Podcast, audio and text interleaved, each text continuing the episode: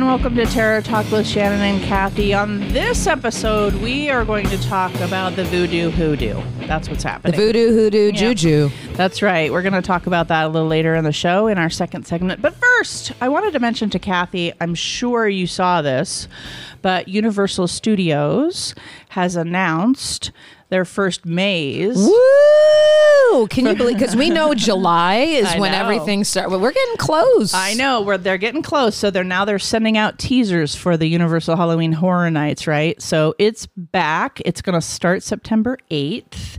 And the first one and the reason why I thought of you was because it's Universal Monsters Legends Collide. Yes! uh, uh, I'll tell you. We had some people on the Discord last night asking about Universal Horror Nights.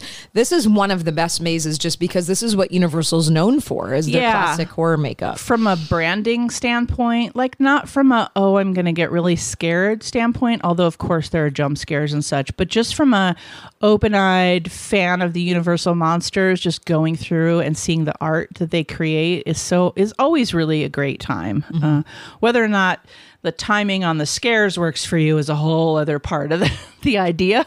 So the Universal monsters are back. What it's going to be is Dracula, Wolfman, and the Mummy ah, will Mummy come will so together cool. as Universal transports guests to the 19th century with the trio of monsters seeking one thing the amulet of Ra.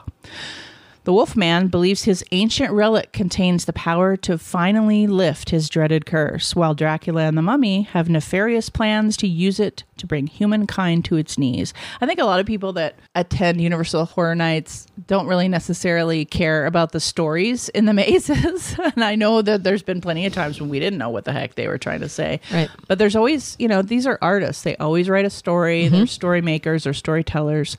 So with the full moon on the rise and the race against time, guests, us, me and you, Kathy, find themselves entangled in a bloodthirsty battle between the terrifying titans, and only one will survive.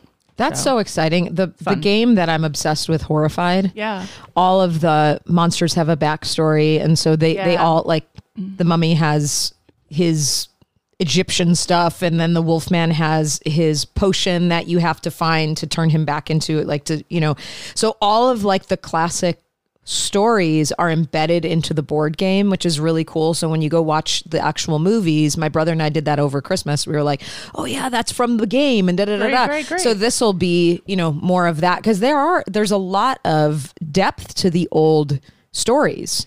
And bet. people just know the monsters but they don't know that the stories were actually really Well, and I mean, honestly, of course, when I was 25, it's like I'm going to the mazes to be scared or whatever.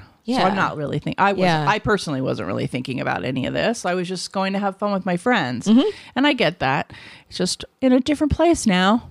yeah that's Uh, cool So it starts September 8th in Hollywood and September 2nd in Orlando if you're on the other side of the country and you're going to attend it in the Florida version of this. Also, Slash is returning to collaborate for an original composition for this haunted house. So, yay. that's awesome All right. I just want to mention that. i think that's going to be so much fun It Looking will forward to it. be. So I think you have an article. Oh no, you have a couple of I have a couple things. things. and I do have an article, but I just want to mention a few things that I'm really excited about. So there was rumor that Stranger Things was going this was going to be its final season. It has been confirmed that they are now looking at chapter 5 season 5 which is super exciting and they've also signed on for a spin-off Yeah. so i'm stoked because i had ju- i just started the first episode last night because I was I'm like literally or this morning because I was savoring it thinking this was the last Yeah, I haven't even started yet. and I still have 20 minutes left of the first episode. I don't binge the show at all. I like literally savor every moment of it. But now that I know that they're doing more, that's really exciting because it was supposed to end after this season. So I'm super stoked about that. Do you have any idea what the spinoff is? No. Okay. Not yet. The music is incredible in this first episode.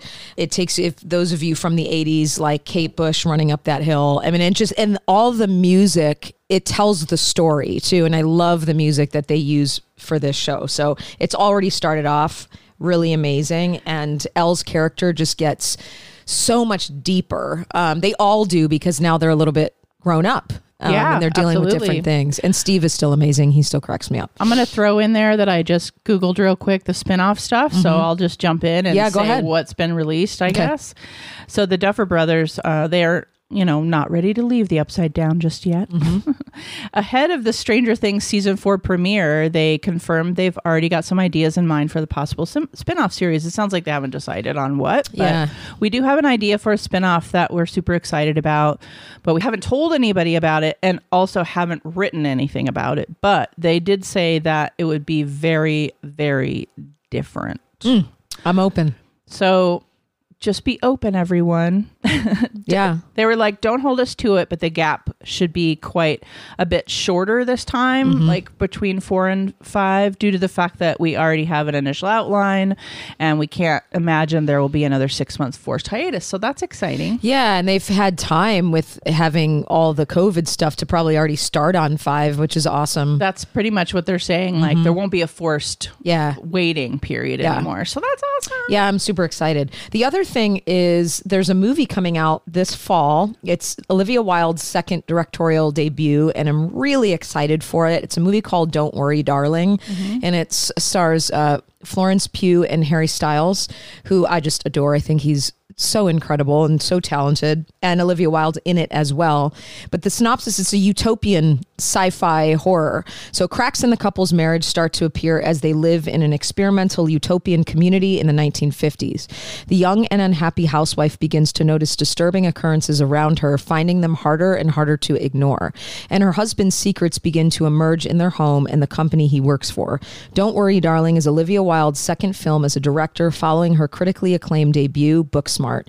The film stars Florence Pugh as the young housewife and Harry Styles as her husband. Chris Pine takes on the role of the charismatic leader of a cult group. I am so excited for this. and it comes out, it's supposed to come out in September 22nd.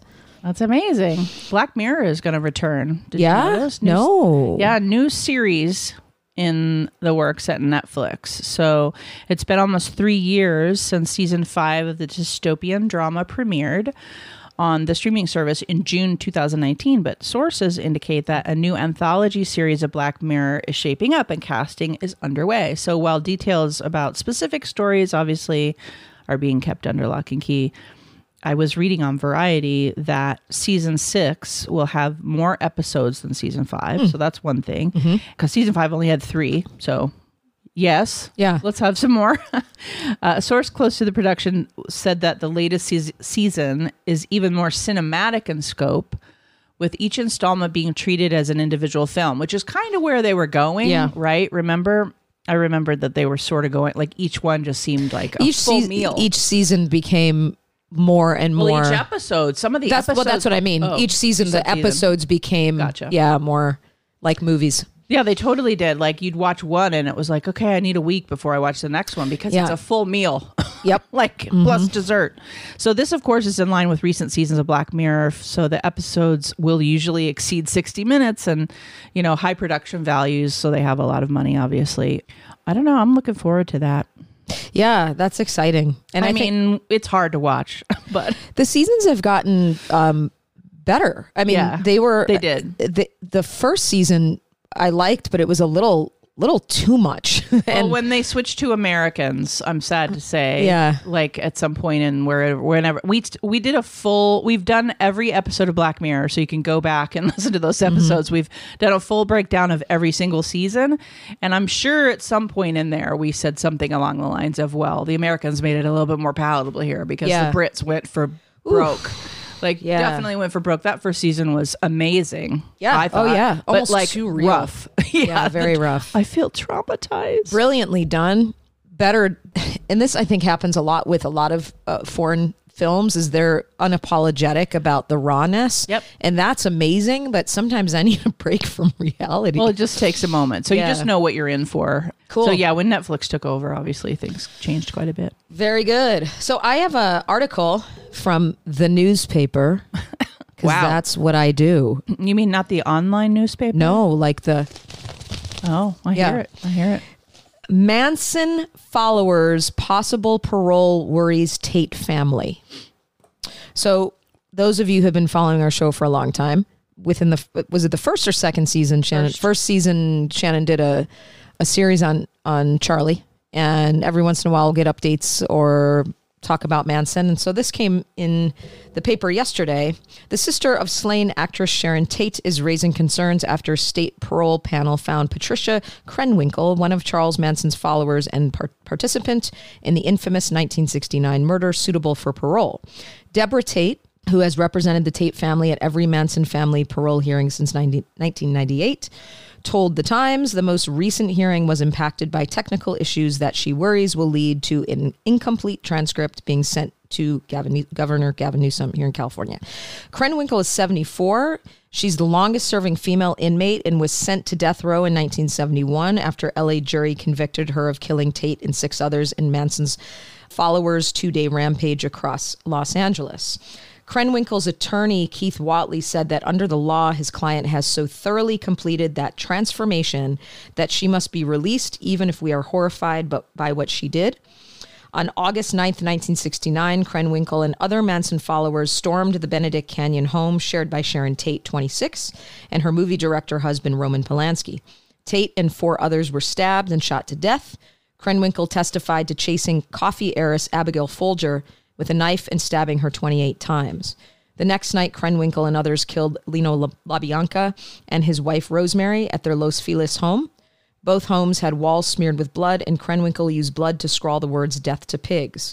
In 2016, Krenwinkel's attorney made new claims that she had been abused by Manson or another person. Officials later rejected that bid for freedom. So we know that at 74, her capacity for violence has dropped tremendously. Yeah. But being Sharon Tate's sister, I can imagine the feelings that are probably It's more the point of it now. sure. Yeah. And how long do we punish people for what they do type of deal. Yeah. right? I could talk a little bit about uh, Van Houten. I mean, she she's 72 now. Mm-hmm. And the uh, Gavin Newsom, our the California governor, rejected the state's parole board recommendation to release her, and this was just this just happened, Mm-hmm. I guess. Yeah, in March.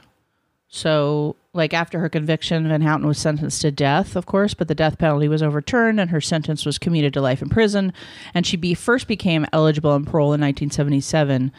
California's parole board first recommended her release in 2016, and that decision was blocked twice by Governor Jerry Brown, who cited the horrific nature of the murders, etc., of course, and Van Houten's eager participation in them, which we've discussed before, and twice by it's also been denied twice by our current governor. This marks the third time that Newsom has deemed Van Houten unfit to regain society. And of course, you know, they hope every time she'll be released. She's 72 now and she's disappointed. You know, it talks all about that. I mean, 50, Sure. 52 years in prison. She's Yeah. like, I feel like I've adequately addressed why I joined and remained in a violent cult and the triggering factors around her murdering Mrs. LaBianca, because that's the one she's definitely charged with. Sure. And she's disappointed, etc. But I also, you know, I mean, I mean, Newsom saying that she lacks the sufficient insight into the risk factors that led to her violent conduct in the past and the mm-hmm. skills to protect herself against being susceptible to similar pressures in the future. That's the Yeah. big thing. Is it's Yep. like you know, I, unfortunately, you get sucked into one of these things and you do what they did once. That's that. Like everyone will say to you, "No, you're susceptible to doing this again because Mm-hmm. you're susceptible to being led down that path again." Mm-hmm. I mean, For if, sure. If she's saying, you know, and she does, of course, says she was a victim of Charlie Manson. So Yeah, no, I mean it's true, and and being that many years in prison, we know that prison's not really a rehabilitative place. So the the chance of her gaining that much insight or profiting from experience, when we're looking at it from a risk assessment model, is very low. And she went in as a, as a very young person, and so imagine imagine how emotionally stunted and developmentally stunted she is. for real,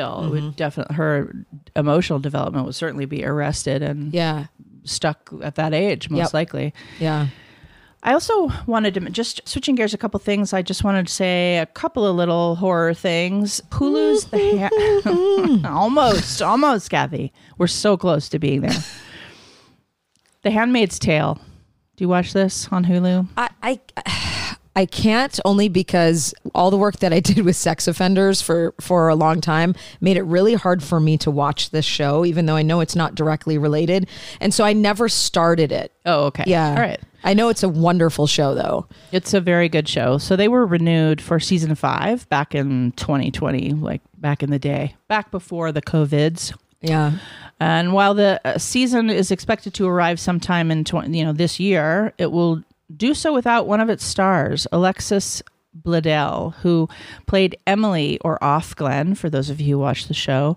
Uh, that character has been played by her since the series debut in 2017. And they just announced, actually, let me see what the date of this is, late in May. So she just uh, announced late in May here that she is exiting the series, noting in the statement to Variety that she felt she had to step away from the series and didn't offer any information about her departure. Uh, she just said, after much thought, I felt I had to step away from The Handmaid's Tale at this time.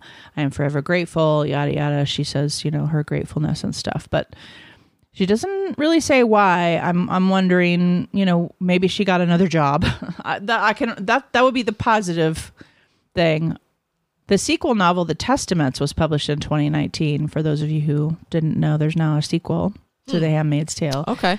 And ahead of that novel's release, it was reported that MGM and Hulu were in discussions, of course, about how the sequel could be an important extension to the series, like that they would start to continue beyond uh, June's journey, like June's story that is uh, explicated in there, and and sort of see where that went. So. Okay. It's all on Hulu if you haven't seen it. It's really good. I mean, I would read the book.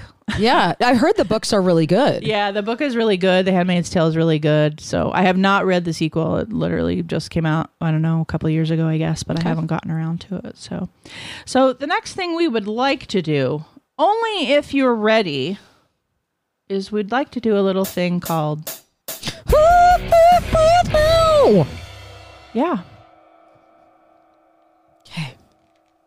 Horror Facts with Kath. Number one. Mm-hmm. Who is the youngest to ever host Saturday Night Live? Hmm. I don't know. Okay. I'll think about it. Number two. In the 18th century, women would throw apple peels over their shoulder on Halloween. For what reason? Uh, for their dogs? No. Okay. Number three. This is, I love this question, and I was laughing so hard when I found it. Knowing how difficult it was going to be to build the many gremlin model puppets, one idea involved putting this inside of gremlin outfits. Oh no. Okay. that conjures up a few images, but go ahead. Number four.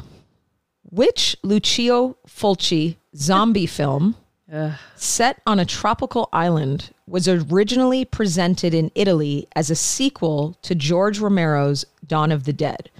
A. Demons. B. Zombie Holocaust. C. Zombie 2. Or D. City of the Living Dead.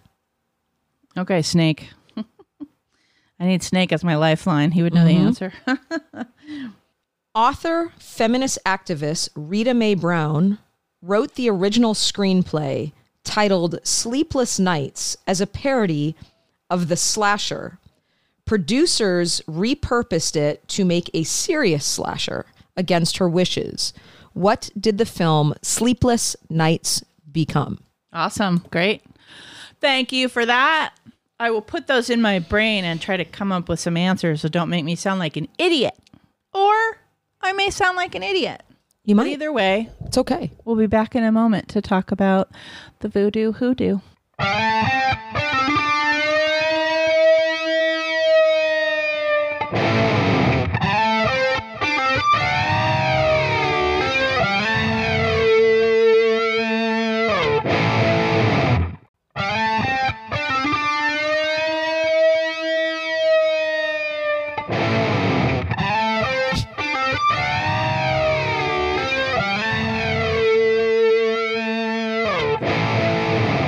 Was doing my stank You make face. some good faces. I was doing my guitar person face for the intro there. Hello. We are going to talk about voodoo and hoodoo and some associated movies that we watched. But I think Kathy's going to start with sort of the difference between those two because Yeah. there is a difference. There is a difference, and Hollywood has used voodoo and hoodoo in films for you know decades because it it's a it's a really easy religion slash tradition slash spiritual concept that can easily be warped and tied into a form of black magic and you know shannon and i have uh talk we were talking before the recording today and just it is very different um from black magic, but it has been kind of thrown into that.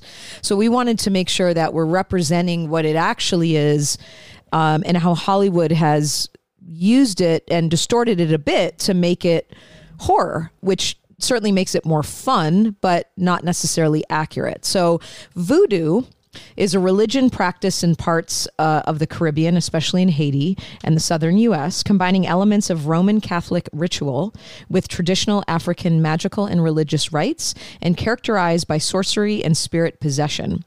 Some people believe it involves polytheism there actually is only my understanding is there is only one god but there are um, so it's monotheistic but it does believe in numerous spirits which is why some people believe that it's polytheistic it's more of a religious practice. And then hoodoo is a set of spiritual practices, traditions, and beliefs, which was created and concealed from slaveholders by enslaved Africans in North America. Hoodoo evolved from various traditional African religions and practices, and in the American South, incorporated various elements of indigenous botanical knowledge. Hoodoo is an African diaspora, which is the worldwide collection of communities descended from native Africans or people of Africa, predominantly in the Americas. The tradition created during the time of slavery in the United States and its esoteric system of African American occultism. So many of the practices are similar to other African diaspora traditions, and the practices come from the Bakongo people in Central Africa. A lot of this has to do with the transatlantic slave trade. So, about 40% of the Africans taken to the US were uh, Bantu Congo.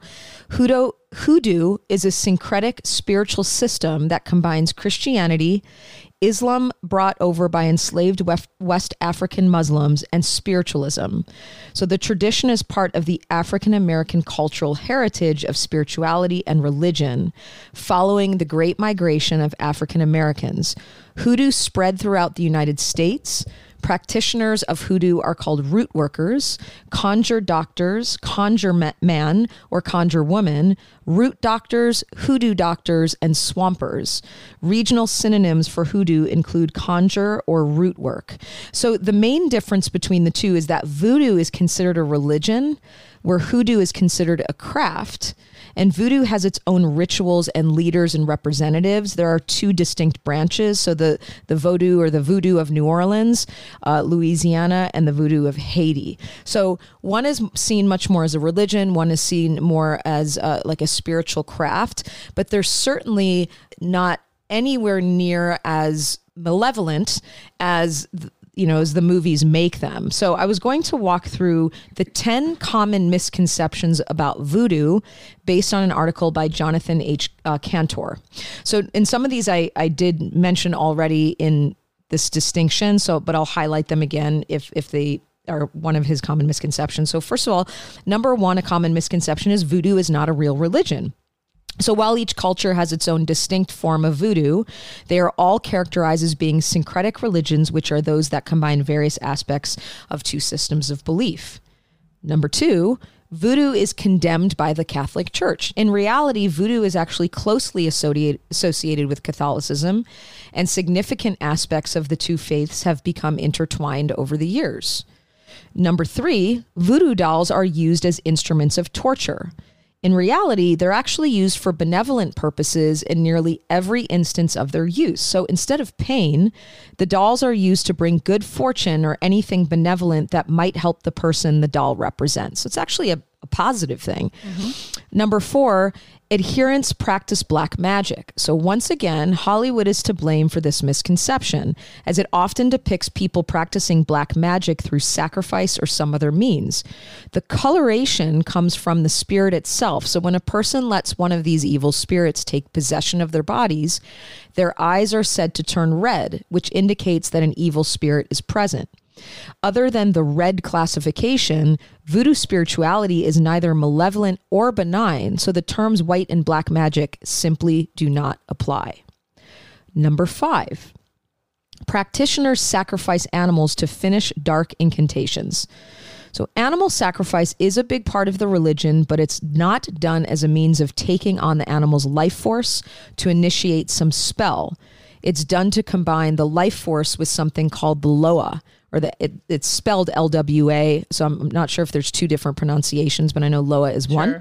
The Loa is an aspect of Louisiana voodoo and Haitian voodoo, and they are the primary spirits of the faith. They are some sometimes called mystères and the invisibles who act as inter, intermediaries between humanity and the supreme creator. Number six, voodoo practitioners don't believe in God or gods. There's a common misconception about voodoo, which revolves around the belief that the religion's practitioners do not believe in or follow a deity. This is about as far from the truth as a misconception can be, as the main tenet of all forms of voodoo is that there is one God, Bondye.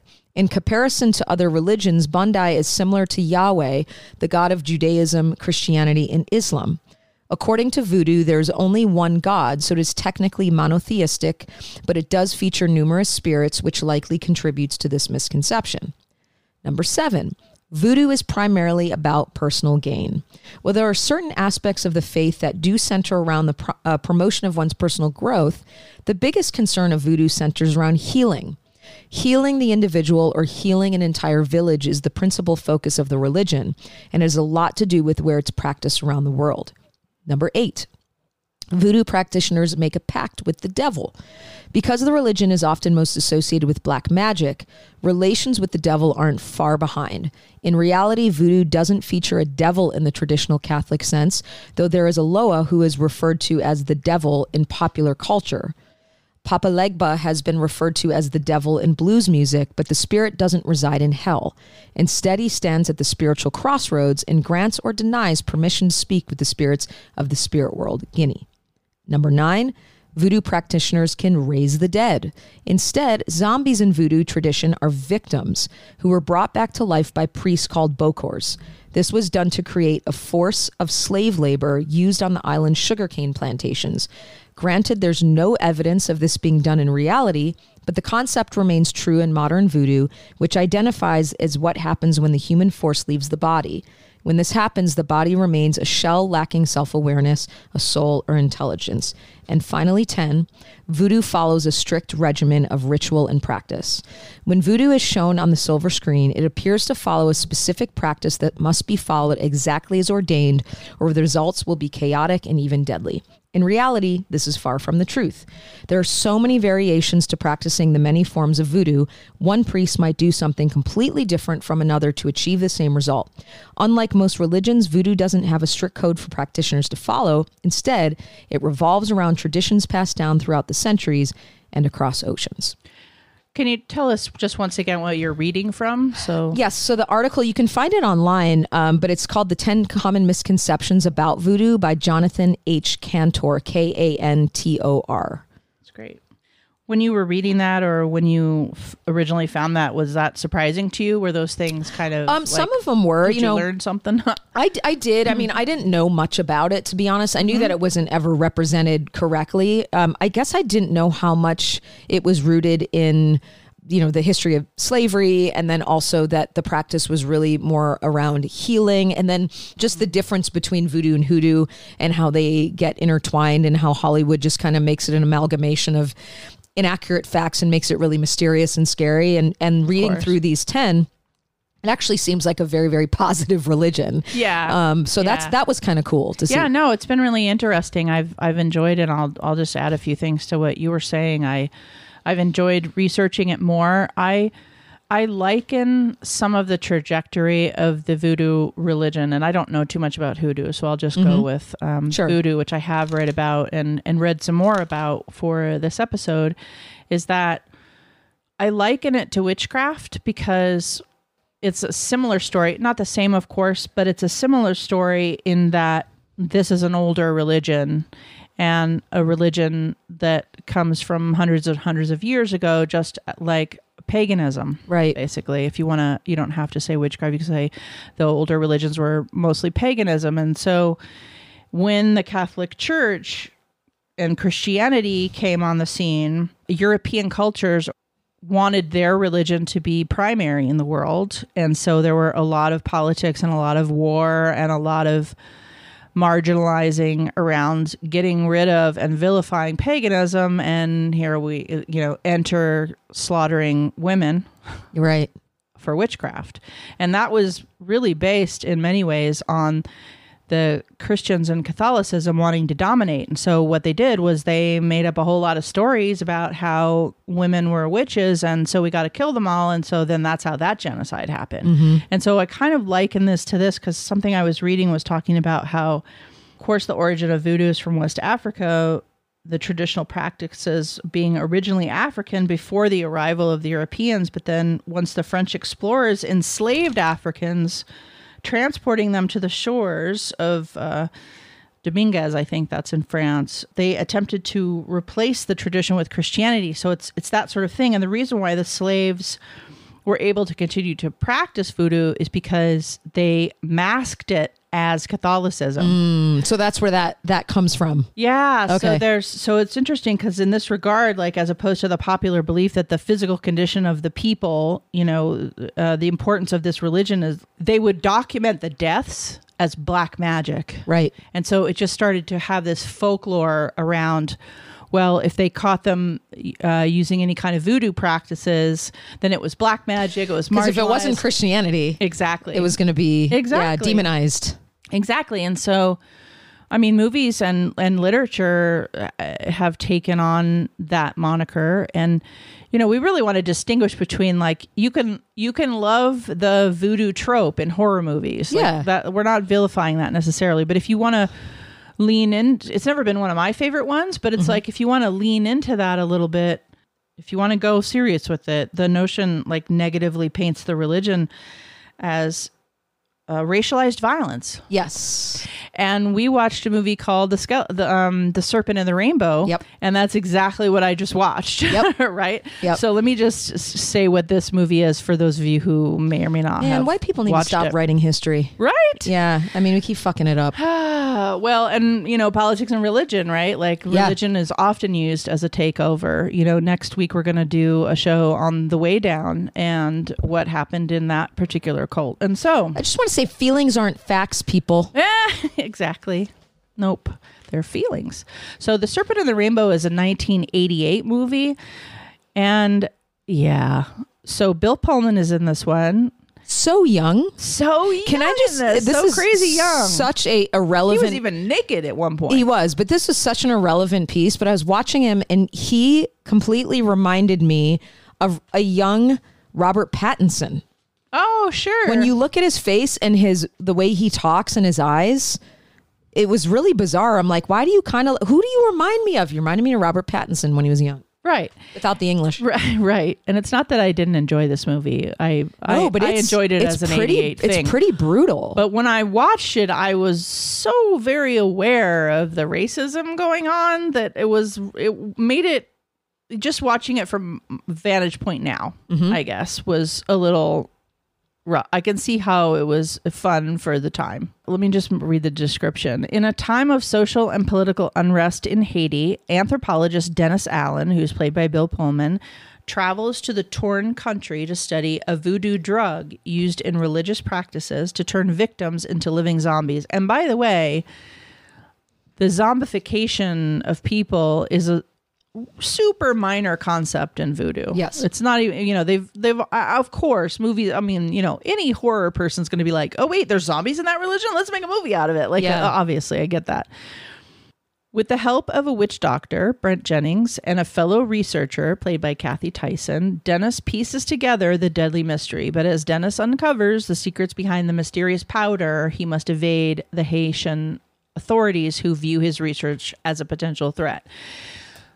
Yeah, definitely trigger warnings for black people being bad and white people being good and violence like and they're and they're and just oppression and, and they're oosh. they're just portrayed as insane and like untamed and it's Right. really yeah Well, in that, so let me just say one thing about the movie is that I thought for 1988 there were a couple of good practical, there were a couple of good special effects in there. I mean, for 1988, I was like, oh look, that's not so bad. the burying alive scene is so hard Yeah, there was a lot of hard things about this movie, and I can't really recommend watching it honestly. No. Uh, but I'm I'm glad I have a fund of knowledge about it just from you know knowing about voodoo movies, of course. But that also actually makes me want to say, it's like contrary to the actual nature of voodoo. One of the things that has been portrayed a lot in voodoo movies and in literature actually hp lovecraft's story um, the call of cthulhu in you know is a perfect representation of this is that the that there's a connection between the mental inferiority of blacks and mixed race groups in the belief of voodoo right so there's often these people that are portrayed as inferior uh, mentally. Like they're not as smart that they're diseased they're inferior that they're primitive. Primitive. Mm-hmm. yeah. So the general perception is that that it's mere superstition that voodoo is just a superstition and it's actually a nature religion. It, and that's another reason why i connect it to paganism is because it's much more interested in nature. I mean, it's long been associated with witchcraft, um, sacrificing animals, you know, Satanism, this kind of thing. When really, it's it's more about connecting to nature and using natural powers. And so, I also did want to mention just that I kind of threw in the Call of Cthulhu. So let me just amplify that a little bit because I know we're all horror fans and many people are fans of, of Lovecraft. And so with the Call of Cthulhu, it's describing the cult of Cthulhu. So this is a, a culty. It's a culty story. It's a mystery and it's told of the cult and the statue of Cthulhu that was based on one of the blackest of the African voodoo circles.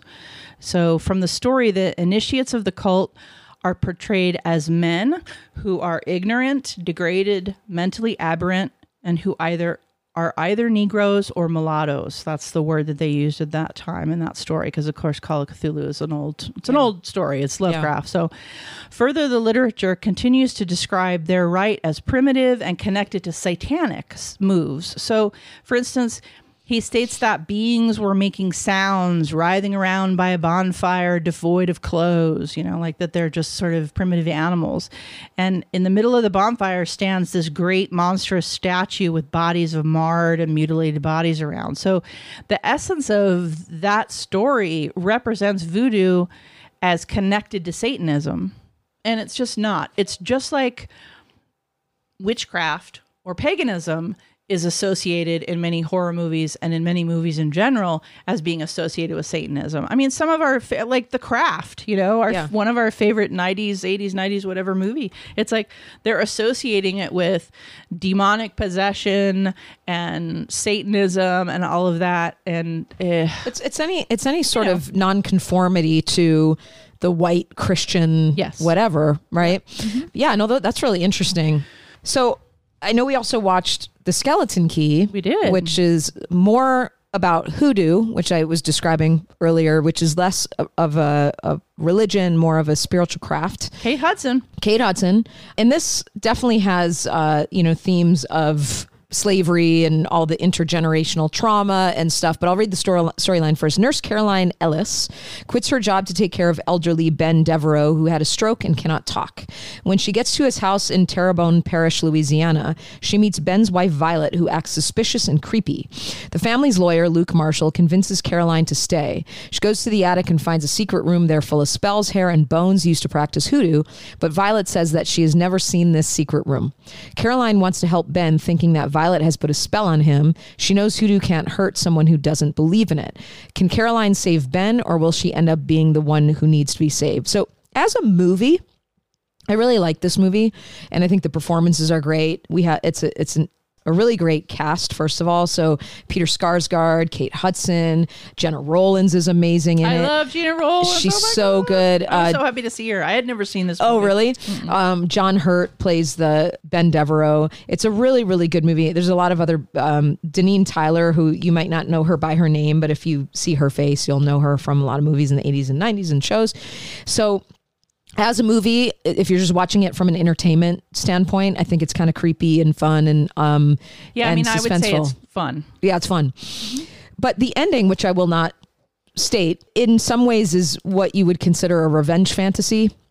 I think um, if you're looking at this from inter, an intergenerational trauma space, but it does also paint hoodoo again to be this black magic that's used to harm Yeah. rather than it being a healing practice. So once again, you know, we're taking something and we're turning it into a horror film, mm-hmm. but the movie itself is fun. I. Absolutely.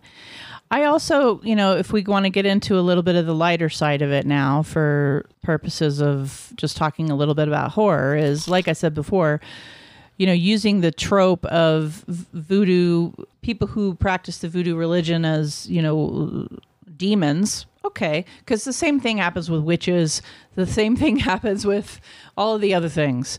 Uh, you know, and and I understand that it's just a, a trope that's now a bad guy, but I mean, I think some movies do it slightly better than others and aren't as racist about it.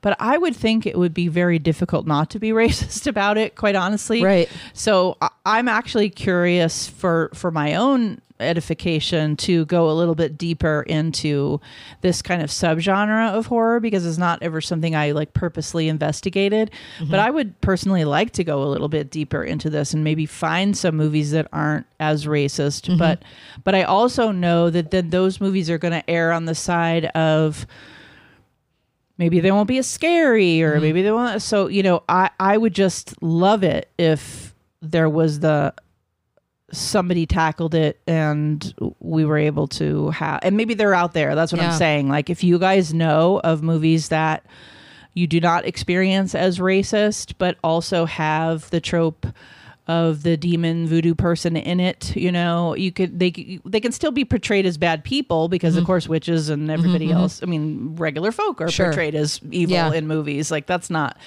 Well, I'm and anybody and anybody can use a religion or a spiritual Yeah. practice in a negative way. bad. We're gonna we're gonna look at that next week. Yes. way down. It's a little bit of a religion What- month here. So on on this thought though, I did watch a, a movie from 1974 called Sugar Hill.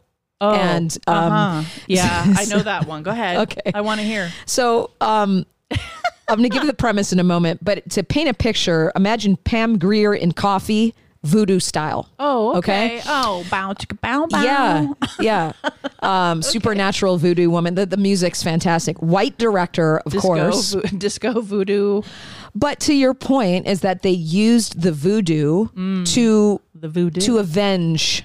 Um, so when her boyfriend is murdered by gangsters, That's white typical, white right? gangsters, Yeah. Sugar Hill, and sh- her, th- he calls her Sugar because she's she's too sweet. Um, Yeah. decides not to get mad, but bad. she entreats voodoo queen Mama Maitresse to call on Baron S- Samedi, Lord of the Dead, for help with a gruesome revenge. In exchange for Sugar's soul, the Dark Master raises up a zombie army to do her bidding. The bad guys who think they got away clean are about to find out that they I've seen this one. Mm. that they got uh, yeah are about to find out that they're dead wrong. No, Um, so I will say there's some really fun moments in this, it's and just this, kind of. You know, it's it's just campy, I mean, but it's called Sugar Hill. it's called Sugar Hill. Um, but the the the premise is again, there's a, a revenge fantasy in getting back at these guys. So she goes to this uh, old woman who's basically like, "Are you sure you want to open this up? Because Mm-hmm. I'm going to be able to do some stuff." You know, and all the white people die at the Yeah. hands of this. Um, but there are some some fun moments just if you watch it for entertainment value. Oh yeah, and I mean, different kinds of voodoo things are in all kinds of movies. In other words, the whole movie doesn't have to embrace voodoo as the bad guy. Mm-hmm. it, it, there'll be I think in some of the Child's Play movies. I think you know there's there's a lot of different movies that aren't all about voodoo, but Yeah. you know have these kinds of things woven in, and that's actually kind of what I'm excited about. Just kind of looking into it a little bit more, and I know. You know, White Zombie, of course, is very famous from back in the day. I think it's the 30s or something. And I did notice when I was looking or poking around that it's like the 30s and 40s and 50s, and that there's all these voodoo movies, and you can only imagine like I walked with a zombie from 1943. I haven't seen these movies. I can't really speak to it, but it's like you can only imagine how that's going to be. Oh yeah. I mean, I know White Zombie's pretty racist, but you know Bela Lugosi. Right. So there's things to uh it's just it's one of those things where uh, like I really liked Midnight in the Garden of Good and Evil. I I almost watched that one too. the For the, that, I remember seeing that one in the theater, and that was a good one too. Yeah, and a lot of people didn't like that movie. It, I I remember it sort of being critically panned at It- the time. it was. and I have revisited that movie several times. Now, honestly, having done a little bit more research into the history of voodoo and and all of this, I I'm wondering if I'm going to watch it and and be really aware of how. I don't know, racist or whatever it may be. it was '90s, right? Yeah. Yeah. So, uh, but I I have always really liked that movie. So, Mm-hmm. and I I mean I'm a huge fan of of John Cusack. So I'm uh, The whole cast is great. I mean yeah Kevin Spacey. I've Yeah. always really enjoyed him too. Personal life notwithstanding, Right. whatever atrocities he may have committed notwithstanding, I always enjoyed him as a performer. Sure. So yeah, Pretty brilliant in that movie. yeah, such a good actor. So, I mean, I think even one of the Pirates of the Caribbean movie has you know voodoo stuff in it. So it weaves in and out Mm. Sure. of our of our movies, and so. I, I'm excited to have had this conversation because now I'm just a little bit more aware of it and I'm going to start identifying it. And as Kathy and I have said all along the way, one of the journeys that we've taken with our podcast is our, our own edification, our own learning, and our own like diving into knowing more about horror and all of its like little ins and outs. So we hope that this conversation has allowed you to maybe explore something new too. So, Cool. Yeah, we will be right back with our books and movies of the week and what we've been watching, and we'll so we'll chat with you in one moment.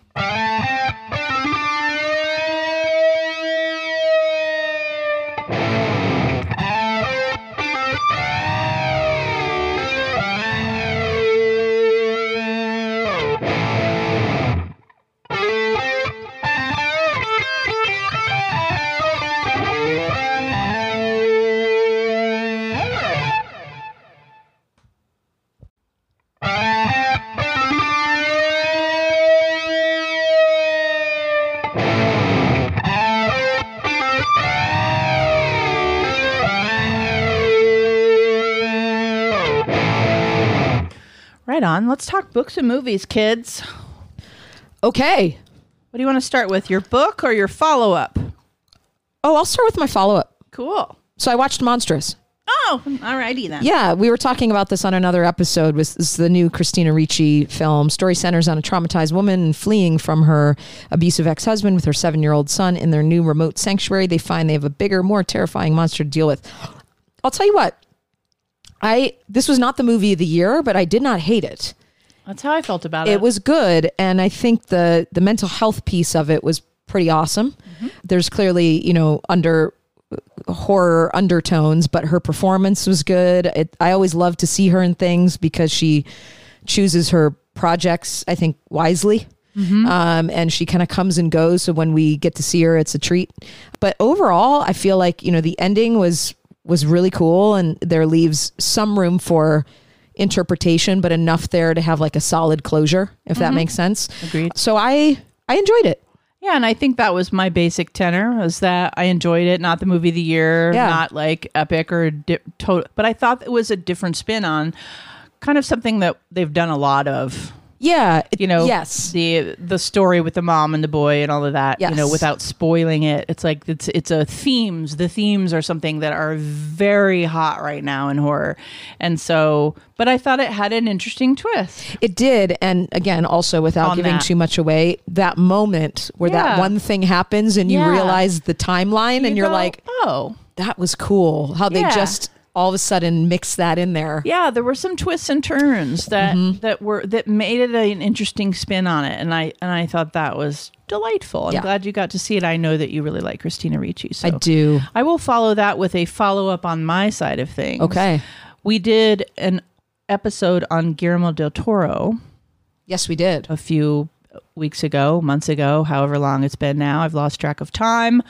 But I I did watch The Orphanage mm-hmm. and at that time I had not seen it and now I have. Yeah, it's a great film. 2007 good one. I just want to say it's a Spanish language movie. It's Guillermo. It's I think it's maybe one of his 1st mm-hmm. It's right? early. early it's an early one maybe not first but early and a friend of mine who is a listener of the podcast her name is tia. Shout out to tia.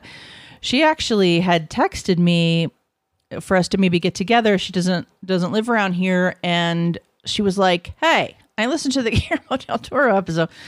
Have you watched the orphanage yet? Because that's one that's like my favorite horror movie. And i actually had had just watched it. Like i was able to say Oh, yes and i was so proud of myself because i was able to go yes i have or whatever however i responded. I, I don't remember how i responded but i had seen it. And so i did want to say if for those of you who haven't seen it or maybe this is the first time you're listening to us the orphanage 2007 it's unnerving. It's poignant.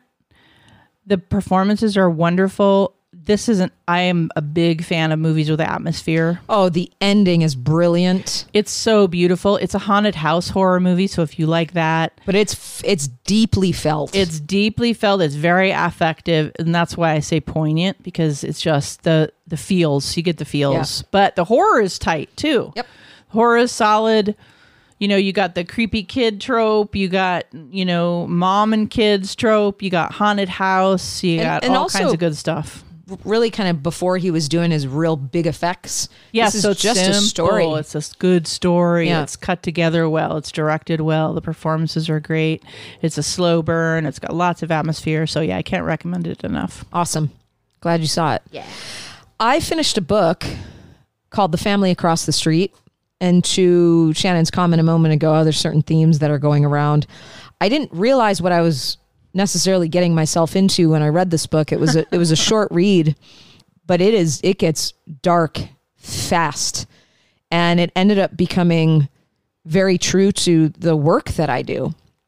And so it is a a, a book that ends up eh, about I'll, I'll just say this without giving anything away about family violence and i'll just read the synopsis here it says sometimes the most perfect families are hiding the most terrible secrets how well do you know the people next door everybody wants to live on hogarth street the pretty tree lined avenue with its white houses the new family the wests are a perfect fit catherine and josh seem so in love in their gorgeous five-year-old twins race screeching around their beautiful emerald green lawn but soon as people start to notice, why don't they join backyard barbecues? Why do they brush away offers to babysit? When you knock on the door, do they shut you out rather than inviting you in? Every family has secrets, and on the hottest day of the year, the truth is about to come out. As the tragedy unfolds behind closed doors, the dawn chorus is split by the wail of sirens, and one by one, the families who tried so hard to welcome the West begin to realize Hogarth Street will never be the same again. Why this book is different is you get to you get to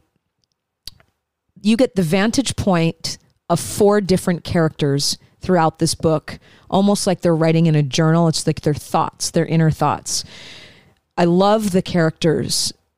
You think you know what's going on, and it is not at all what you think is going on. So when you start to read it, you're like, oh, this is another book about this. Yes. And then Nicole Trope, who's the author, just does some stuff, and you're like, wow, that was cool. It's a it, a lot of trigger warnings around family violence in the book, just so people know if they're interested in reading it. But I recommend it. Okay. Yeah. The family across the street. Yep. By Nicole Trope. Fantastic. So I watched a movie called Emergency. It's a 2022 movie and it's an Amazon original. Those can be very hit or miss. It's actually a comedy drama, but it's also a thriller. So it's in the thriller wheelhouse for sure, but there's very funny parts of it and there's also very dramatic parts of it. So I would say it hits all those genres pretty solidly. Kunle and his best friend Sean are both seniors in college. So it's a college horror flick for those of you who like that kind of thing. so it's young folks, which is, you know, a trope that we all mostly dig, are both seniors in college about to embark on the an epic night of spring break parties. Sean has the whole night planned out. Sean's kind of the fun one, so to speak. Sean has the whole night planned out, in- including every party they will hit on their legendary tour. Kunle is down, yet mostly concerned with finishing up his mold experiment in his lab. And Kunle is the nerd, nerd, as his acceptance to Princeton is hinging on the results. They return to their apartment to pregame, yet find out that their roommate Carlos left the door open. And as they enter with trepidation, Sean and Kunle discover a drunk, semi conscious, white female they don't know on the floor. Hmm. So I'm not going to go into any more of that. That is the premise because Kunle and Sean happen to be African American, and there's a white girl unconscious in the middle of their living room Yeah, no. floor. As you were saying that, I'm like, that's really all you need to say. That is a yeah, there's a movie whole lot. itself. Yeah, exactly. There's a whole lot more description of like what happens and everything, but you don't really need to know any more than that. But what you do need to know is that there's a great sense of humor in this movie. I think there is a solid cultural and social statements that are made along the way in this movie, not in a way that would make anyone not enjoy the movie. It's not lecturing you. It's mm-hmm. definitely written well. Mm-hmm. It bla- it blends all those kinds of concepts and and racial issues into the story. So because you've got two black men, one Latino man, and a passed out white woman. So and where that goes is also a thriller for the better part of this movie. So there's a lot of tension. Mm-hmm. there's a lot of tension. It's like it's you know that trope, you know, white people, useless white people in the woods that don't know what they're doing. Uh, You know that that trope, like the stupid white people in the woods that can't find the hole Have in no the ground. no survival skills. Yeah, like can't even tie their shoes. It, it's got that kind of feel to it where it's like these people are not stupid at all, except maybe Carlos. He's just real high. So Okay. we don't know if he's stupid or I don't think he's stupid by the end of the movie, but that those are kind of the tropes at the beginning. You got the nerdy kid, you got the fun party kid, they're best friends, and you got Carlos that's like wearing rainbow colors and high in the bedroom and didn't even know there was a girl passed out in the living room, right? Oh my god. and then kind of what ensues but the race the conversations about racial profiling and racism are all blended into all of these relationships and honestly where it kind of goes that last half an hour i was i thought it i, I liked it i really liked That's it That's cool. Very cool. Um, I'll talk about one more. This Mm-hmm. is a crime drama thriller mystery horror those are some words from 2021. The the writer's name is Phil Drinkwater. That cannot be his last name. you are a long drink of water oh sorry go ahead this movie was really trippy. So while logging tapes, it's I'm sorry, I didn't give you the movie name. thank you The movie name is Broadcast Signal Intrusion. Um, while logging tapes of decades old TV broadcasts, video archivist James, played by Harry Shum, who's great, Harry Shum Jr., discover, discovers a surreal and disturbing clip that James believes is the product of a mysterious broadcast signal hacking. His discovery takes a sinister turn when he tracks down similar broadcast intrusions that send him on an obsessive mission. Now, James must confront two very real possibilities that the videos may be clues to a crime beyond all comprehension, and that whoever was behind them may be very aware that James is coming uncomfortably close to the truth. So, not only is this a thriller, but in lieu of the movie Monstrous, it also has a uh, a mental health component to it. He, you know, he loses his wife, so there's grief, and he starts to have what we call ideas of reference when he's watching these uh, these broadcasts that he starts to, and I won't tell you if they're real or not, but he starts to believe that uh, they're messages that are giving him information that could be linking his wife's death that could be linked to his wife's death. So he becomes very obsessed with finding the person who was using these broadcast signals intermittently through shows and stuff on TV. And it just becomes this wild goose chase where he slowly starts to unravel and lose his mind. And you don't really know until the end whether it was true or not, but I, it kept my interest. Have you seen this? No, it was I was reading about it though. Is Yeah. it a found footage movie? kind of. I mean, not necessarily Not in the strictest sense. Not in the strictest sense because the movie is a movie, but what he's obsessed with is found footage. Okay, he's yeah, I knew it had an this- element of that. Yeah. because I was doing some research on found footage because I want to do. I have Okay. an idea for a found footage episode that Cool. we can do in the future if things come together. And so I was doing some research, and that's where I read about it. Yeah, so he, I mean, and there's some really eerie, disturbing scenes in this film, but it's, I think it was worth a watch. Okay, cool. I also watched and we and we viewed this together with some friends in the Discord, The Witch Part 1, hmm. The Subversion, and this is a 2018 movie and I wanted actually some more people to see this movie because the sequel is coming out. So Part 2 is coming out really soon and I'm looking forward to that. Part two is called The Witch, Part Two, the other one, and it's actually making its VOD platform debut on June 15th. So, very, very close to when you guys will be hearing this episode. So, run right out and watch the first one if you like this sort of thing. I certainly do. So, it's The Witch, Part One, The Subversion. A high school student with amnesia tries to uncover what has happened to her, all leading her into deeper and deeper troubles, ultimately revealing a darkness she could not have imagined. and this is Park Hoon Jung, and I like that filmmaker, mm-hmm. and I loved the performances, and I have seen this movie before, but I don't know. Did you watch it with us? No, I missed that one. Okay, you know, there's a school theme to it. There's I've heard it's good. it's an action mystery basically, but it's a horror film, and I can't recommend it enough. It's also kind of kooky. Okay. So it's got that sensibility, which I appreciate about this filmmaker as well. And so uh, it's just got that kind of kookiness to it. He's, you know, he's a South Korean film director. He did I Saw the Devil, if you've seen that one, which I I really liked, and so I I I had seen this one. He hasn't made a ton of films, but I'm looking forward to part two. And this film is just a lot of fun. There's there's gore. You know, there's it's got the gore and the violence that you want. It's got the quirky relationships that you want.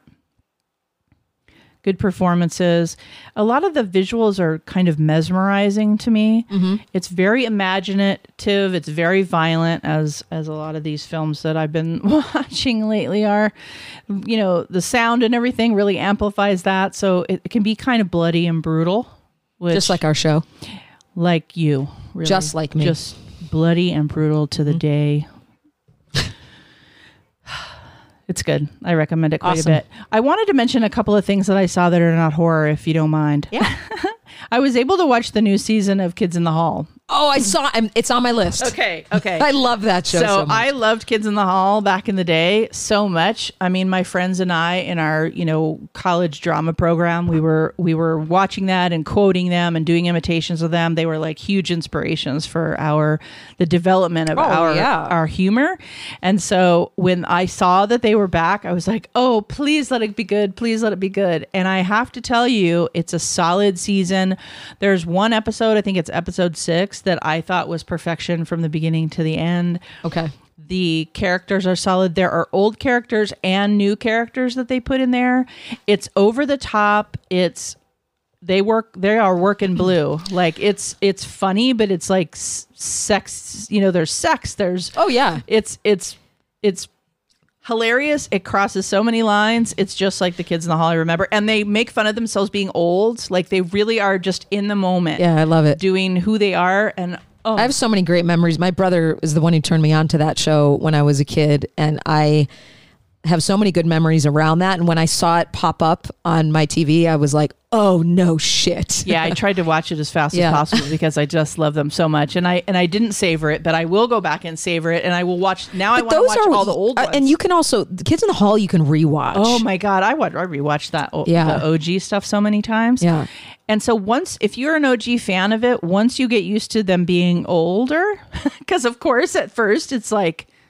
It's a little bit of a like you've you've rewatched the OG Kids in the Hall so many times that you just thought maybe they were crystallined into that face. But of course, Dave Foley and other oh, people have been Dave working Foley, ever yeah. since then. So we've gotten used to a couple of them, but there's a couple of them that you haven't seen in a hundred years. So once you get used to the way they look now, it is fucking hilarious. That's great. fucking hilarious. The other thing I wanted to mention before we do the answers to horror facts with Kath is that I went to a premiere of Top Gun Maverick I heard that was good. and it was really good. yeah, I heard it's good. Okay, so what I will quickly say about that is it's good fan service. So those of us who are fans of the first movie, Mm-hmm. Okay. it's got the right amount of cheese. Nice. Because of course the original Top Gun has some cheese. It's got the right amount of cheese, the right amount of romance with some kick-ass flying sequences. I heard. Is it true he did some of his own stuff? Yes, yes. And they did all of the fly. Once you see this movie and you know, go in knowing that they did, it's not CGI, they did all the flying.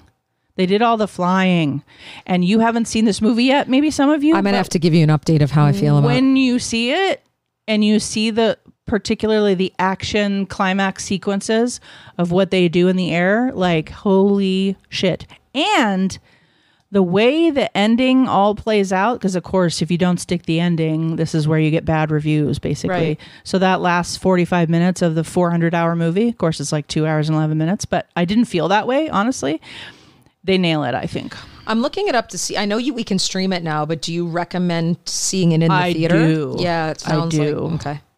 I do i realize not most people aren't going to do that these days but That's. I it's mean, a big action movie Yeah. and i you know i saw it at a like a local premiere and so of course everybody in there is fans and so we're clapping and talking to the screen and excited by the fans lots of fan service that first like 45 minutes they really draw you in with all the callbacks Cool. I love it. I don't know i feel like I love it. I love it. I love it. i feel like if you're a fan of the first one and it's a nostalgia piece for you Oh, the totally. theater is definitely the Okay. way to go If I can manage to, yeah I'll see it there. I'm sure it'll be out for a while. sometimes we ain't got time for that And our theater close to us always has like some of those for a while. So you bet our best kept secret. so i think now We need to get some answers, kids. All right. Who's the youngest to ever host Saturday Night Live? It's a horror facts with Kath. That's a clue. Okay. So this uh Horror, okay, so- so let me sci-fi. just orient myself. The host of Saturday Night Live is the celebrity that goes on. That's Saturday Night correct. Okay, so that was my first flaw. It was I couldn't. I was like, who? What? So it'd Oh be like God, a horror sci-fi Thousands person. of them. How would I ever? It's a horror person, actor, or Or sci-fi. can I go like actor or actress? Sure. Which, like, Actress. Okay. Well, is it like favorite movie of yours or something? It's a, it's up there. Actress. Hmm. Re- not recent, I'm sure. Not recent in what way? In other words, like I would imagine they would have hit that youngest Oh no, this is a long this time this ago. A long time ago. And since your favorite is the 80s. Hmm. So like Scream Deductive or, reason. Well, that'd be 90s. Yeah, oh right. Lost Boys, E.T. Hmm. I don't think the people in Lost Boys are like young enough. So like E.T. like Drew Barrymore. Yes. Really? Yes. Drew Barrymore, after playing Gertie, my cat's name, in E.T. at the age of seven, Well, and she was so famous then. and so charismatic. Because I was thinking the Lost Boys, and I know there was a kid in the Lost Boys, and I almost said uh, what's his, what's his Yeah. face, but then you said actress, so I was Yeah. like, okay, it can't be what's his face, whatever. Well, Corey, and Corey Haim wouldn't have been that young, and Corey Feldman wouldn't have been either. Mm-hmm. That would have been more Halloween Corey Feldman. right? Yeah, Drew. So when? How old was she? she was. She was seven. It was right after she filmed E E.T. Oh my god! Isn't that awesome? Are you kidding Yeah. me? I gotta see that. I know. Now. Now, now I'm super curious. oh my gosh.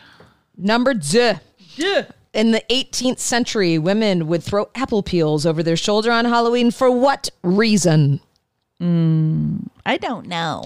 What did every woman woman do in history? What was their only purpose in life? To breed. So was this was to get pregnant? To help them find a husband. Oh. They would stand which in- would lead to breeding. yes. They would stand in the and survival. They would stand in the dark bathroom with a candle in hopes of seeing their future husband's face in the mirror.